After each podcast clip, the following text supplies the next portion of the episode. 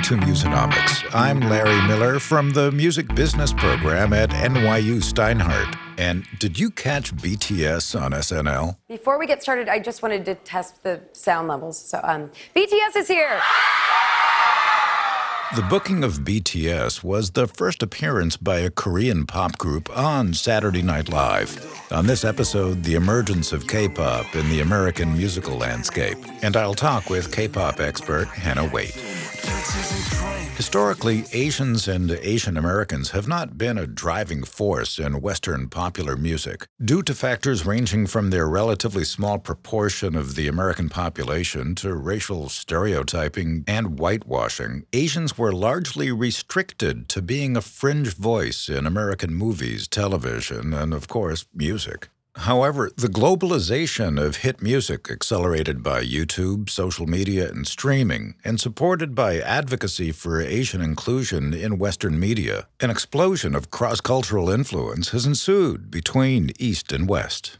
Over the last couple of years, K pop, Korean popular music, has made a lot of headway here in the United States. What we see most often is idol music, often presented as girl groups or boy groups that incorporate sharp dances, fashionable aesthetics, a mixture of genres from pop to hip hop, all wrapped up in well executed performance. To get a better understanding of how this came to be, we chatted with Hannah Waite, Hannah is the co founder and CEO of Moonrok, an English language media outlet and forum that reports on K pop celebrities and touring activities, and a graduate of the master's program in music business here at NYU. But first, let's take a look at perhaps the biggest K pop stars around.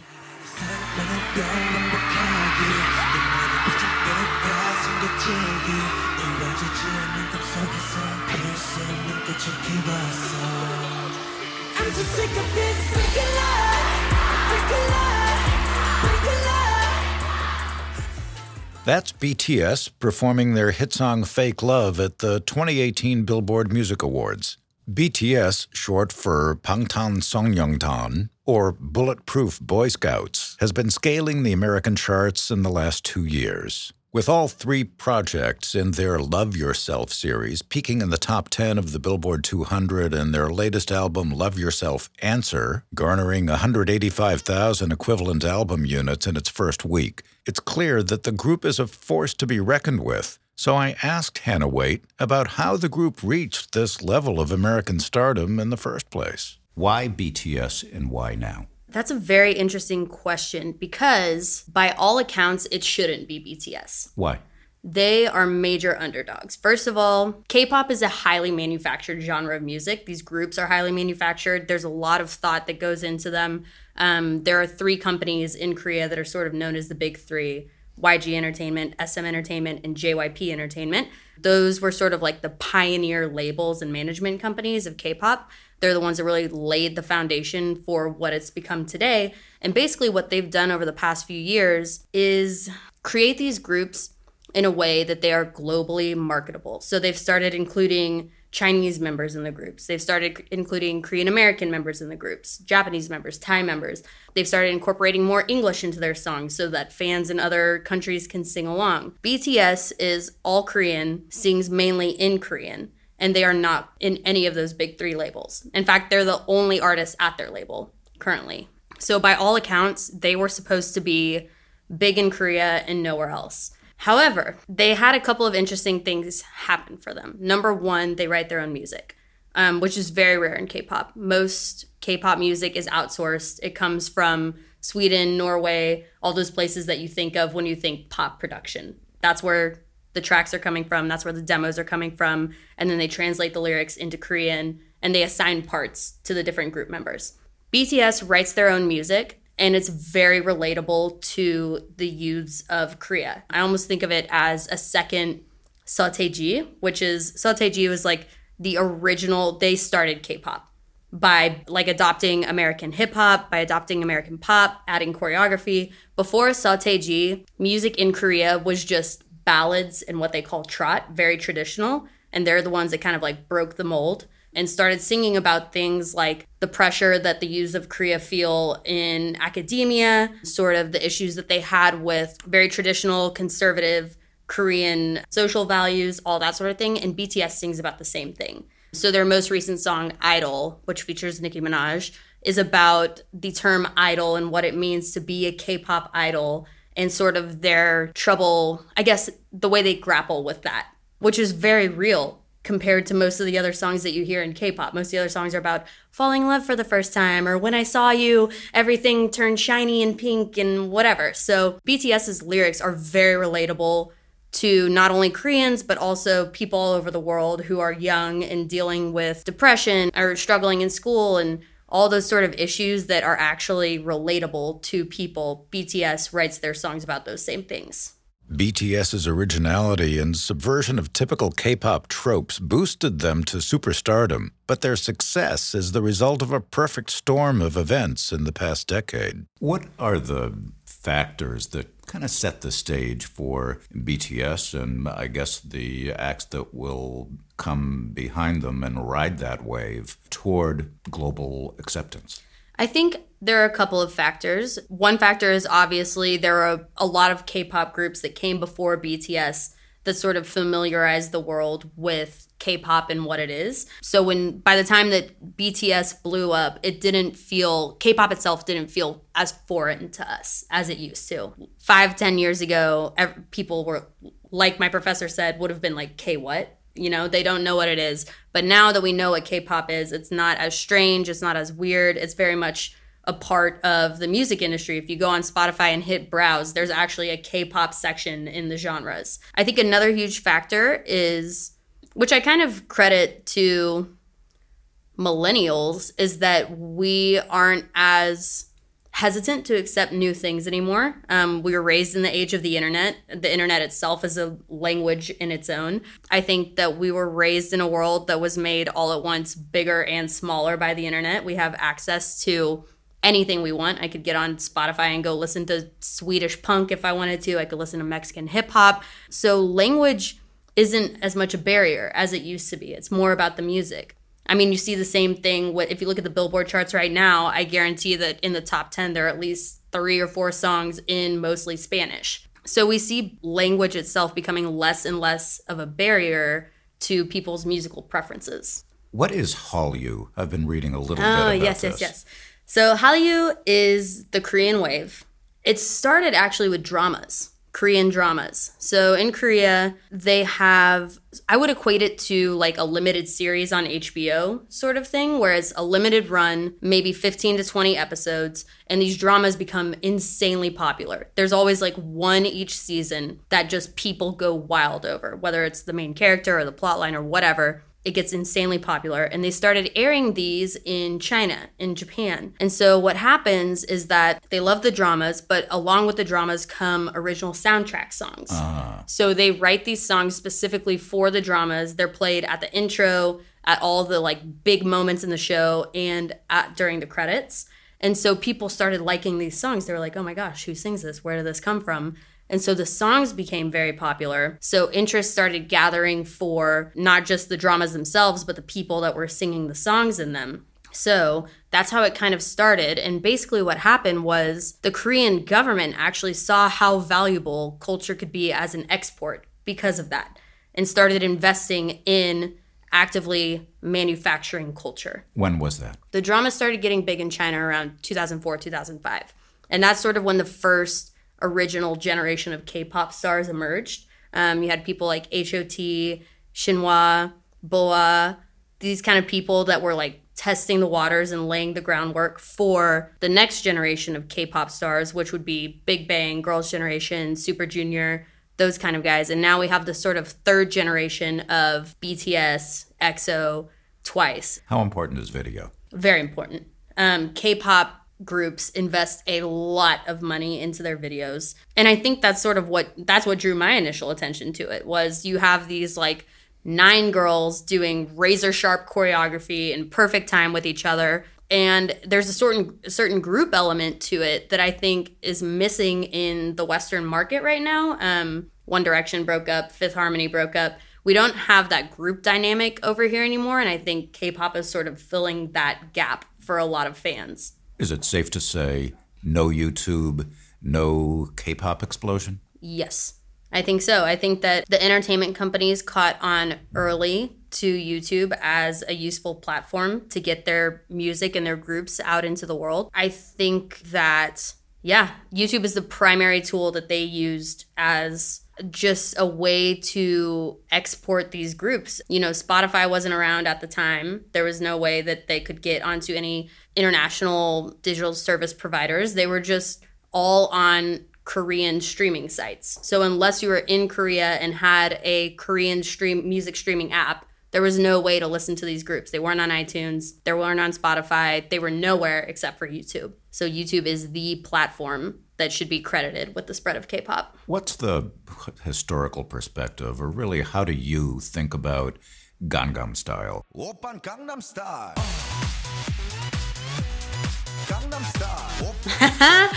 um, Gangnam Style is interesting. Again, because it wasn't supposed to be Psy. It was supposed to be one of these JYP or SM or YG groups that were manufactured to be exported to the world. Um, so Psy was this weird anomaly where there was just this incredibly hilarious video. The song was really catchy. All you needed to know how to say was Oppa Gangnam Style and then do the horsey dance, and you were, you know, instantly in it. Um, and so it was like this weird anomaly where everyone was just kind of like, what the heck? It was supposed to be my group, or it was supposed to be this girl group, or, was, you know, it wasn't supposed to be Gangnam Style. And so everyone was kind of like, is this a good thing or a bad thing for K-pop? You know, is is is this video portraying K-pop as this like absurd, cartoonish, ridiculous thing, or is it opening the door for more K-pop acts to go global? Um, and I think the jury's still kind of out on that. I think that it's certainly a, a, sort of one hit wonder, as it were, but it definitely familiarized the American audience to K pop and what it is, and sort of opened people's eyes to this entire industry coming out of the East. In the West, we see lots of solo acts breaking out of kind of manufactured pop bands, boy bands especially. Mm-hmm. Is the same phenomena happening in the K pop world? Yes and no. So these K-pop is notorious for having very very very airtight contracts with their artists and they work a little differently than they do in the US. Here artists sign option deals where they can do 2 to 3 albums with their label. If it takes them 1 year to complete that contract, if it takes them 20 years to complete that contract, it doesn't matter. In K-pop, they sign for a specific amount of time with their label. So most contracts are for 7 years and in fact, there is something in K pop known as the seven year curse. So if a group makes it past seven years, that's how you know they're going to be a legacy group. They're going to continue on forever and ever. Most groups don't. Most groups are burnt out after that seven years, break up, and then solo acts emerge from that. They'll go and sign with another label or they'll stay with their label with the promise that they're going to promote them as a solo act. But you don't see a lot of K pop acts quitting their band to go solo. I mean, if you look at BTS alone, they're selling out two nights at Staples Center back to back. They're selling out Citi Field. And K pop is actually very good about maintaining physical CD sales compared to most other artists in the world. It's true. Physical album sales represented 74% of all recorded music revenue as recently as 2013. In 2018, 75% of all U.S. recorded music revenue and about half of worldwide revenue was from streaming. Back in 2013, every top 10 album in South Korea was a K pop album. In 2018, according to the just published IFPI Global Music Report, South Korea was the sixth largest music market in the world, and Spotify hasn't even launched there yet. So, how do they keep physical CD sales booming in South Korea? They make them collectibles. So they have these rabid fan groups, right? That that want anything and everything that they can get that has to do with the band. And so what they do is say you've got a five-member girl group and you have a new album coming out. If I were the label, what I would do is make six different versions of this album. I would have one album with all five girls on it, and then I would have five more albums where the cover of the album is an individual member of the group what the fans will do is they want each of those items to complete their collection. So they end up buying this CD six times and streaming it online because who has a CD player? They're just buying it to have it and to have the collectible cards inside and the collectible cover and all the merch that comes with it. So K-pop puts a lot of effort into packaging these CDs in a way that I don't think is done anywhere in the world anymore, and it's effective. With such dedicated fans and a market that seems to be expanding globally at light speed, it's clear that K pop will continue to grow for the foreseeable future. What's next?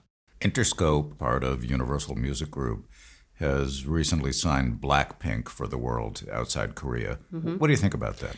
Um, I have been preaching Blackpink as the next group up uh, for a very long time. I think those girls are incredibly talented. Clap, bada bing, bada 라봉 문을 박 차면 모든 날 바라봉 굳이했어 노력 안 해도 모든 남자들의 코피가 팡팡팡 팡팡 바라바라 They've got two na- native English speakers in the group.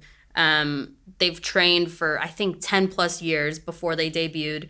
Um, I think they've got a lot of talent and a lot of potential. I will be interested to see how Interscope works them if they market them as an um, as a Western pop act as a opposed to letting the I guess team in Korea dictate their strategy globally. That will be interesting because there have been K-pop signings before. Girls' Generation was signed, I believe, also by Interscope back in like 2010, 2011 and it wasn't the most successful of projects. They put out one of their singles in English, um, and I think that they thought that their global popularity or their regional popularity in Asia would translate into popularity in America if they just sang in English. But I think there's a lot more groundwork to be laid in America than just singing in English. You know, singing in English isn't going to get you radio play. Um, it's not going to get you onto Ellen and we've seen that with BTS. They don't sing anything in English, and, th- and yet they're the ones that are popping off in America right now. So it'll be very interesting to see how that partnership with Interscope works, um, and sort of how they frame the group in the United States. Whether they'll frame them as a K-pop group or just a girl group.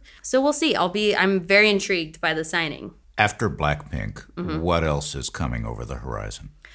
Ooh, that's hard to say. Um, the the turnaround is so fast on these groups. Um, it really is. So you see, you see these groups debuting when the kids are 16, 17 years old, and it's almost like as soon as they release that first song, the clock starts ticking because there's a new and better group on the horizon. There's a hotter, younger group on the horizon, um, and so I think the reason they sign these kids to a seven year contract is because they run them into the ground during those seven years. They milk them for all that they're worth. These kids hustle. They're on TV every night. They're doing reality shows. They're putting, they're touring albums, um, and they just squeeze everything they can in that seven years because in the back of their minds they know that if you debut when you're 17, seven years later you're 24, and there's a younger, more spry, hungrier 17 year old group that's out there trying to become you.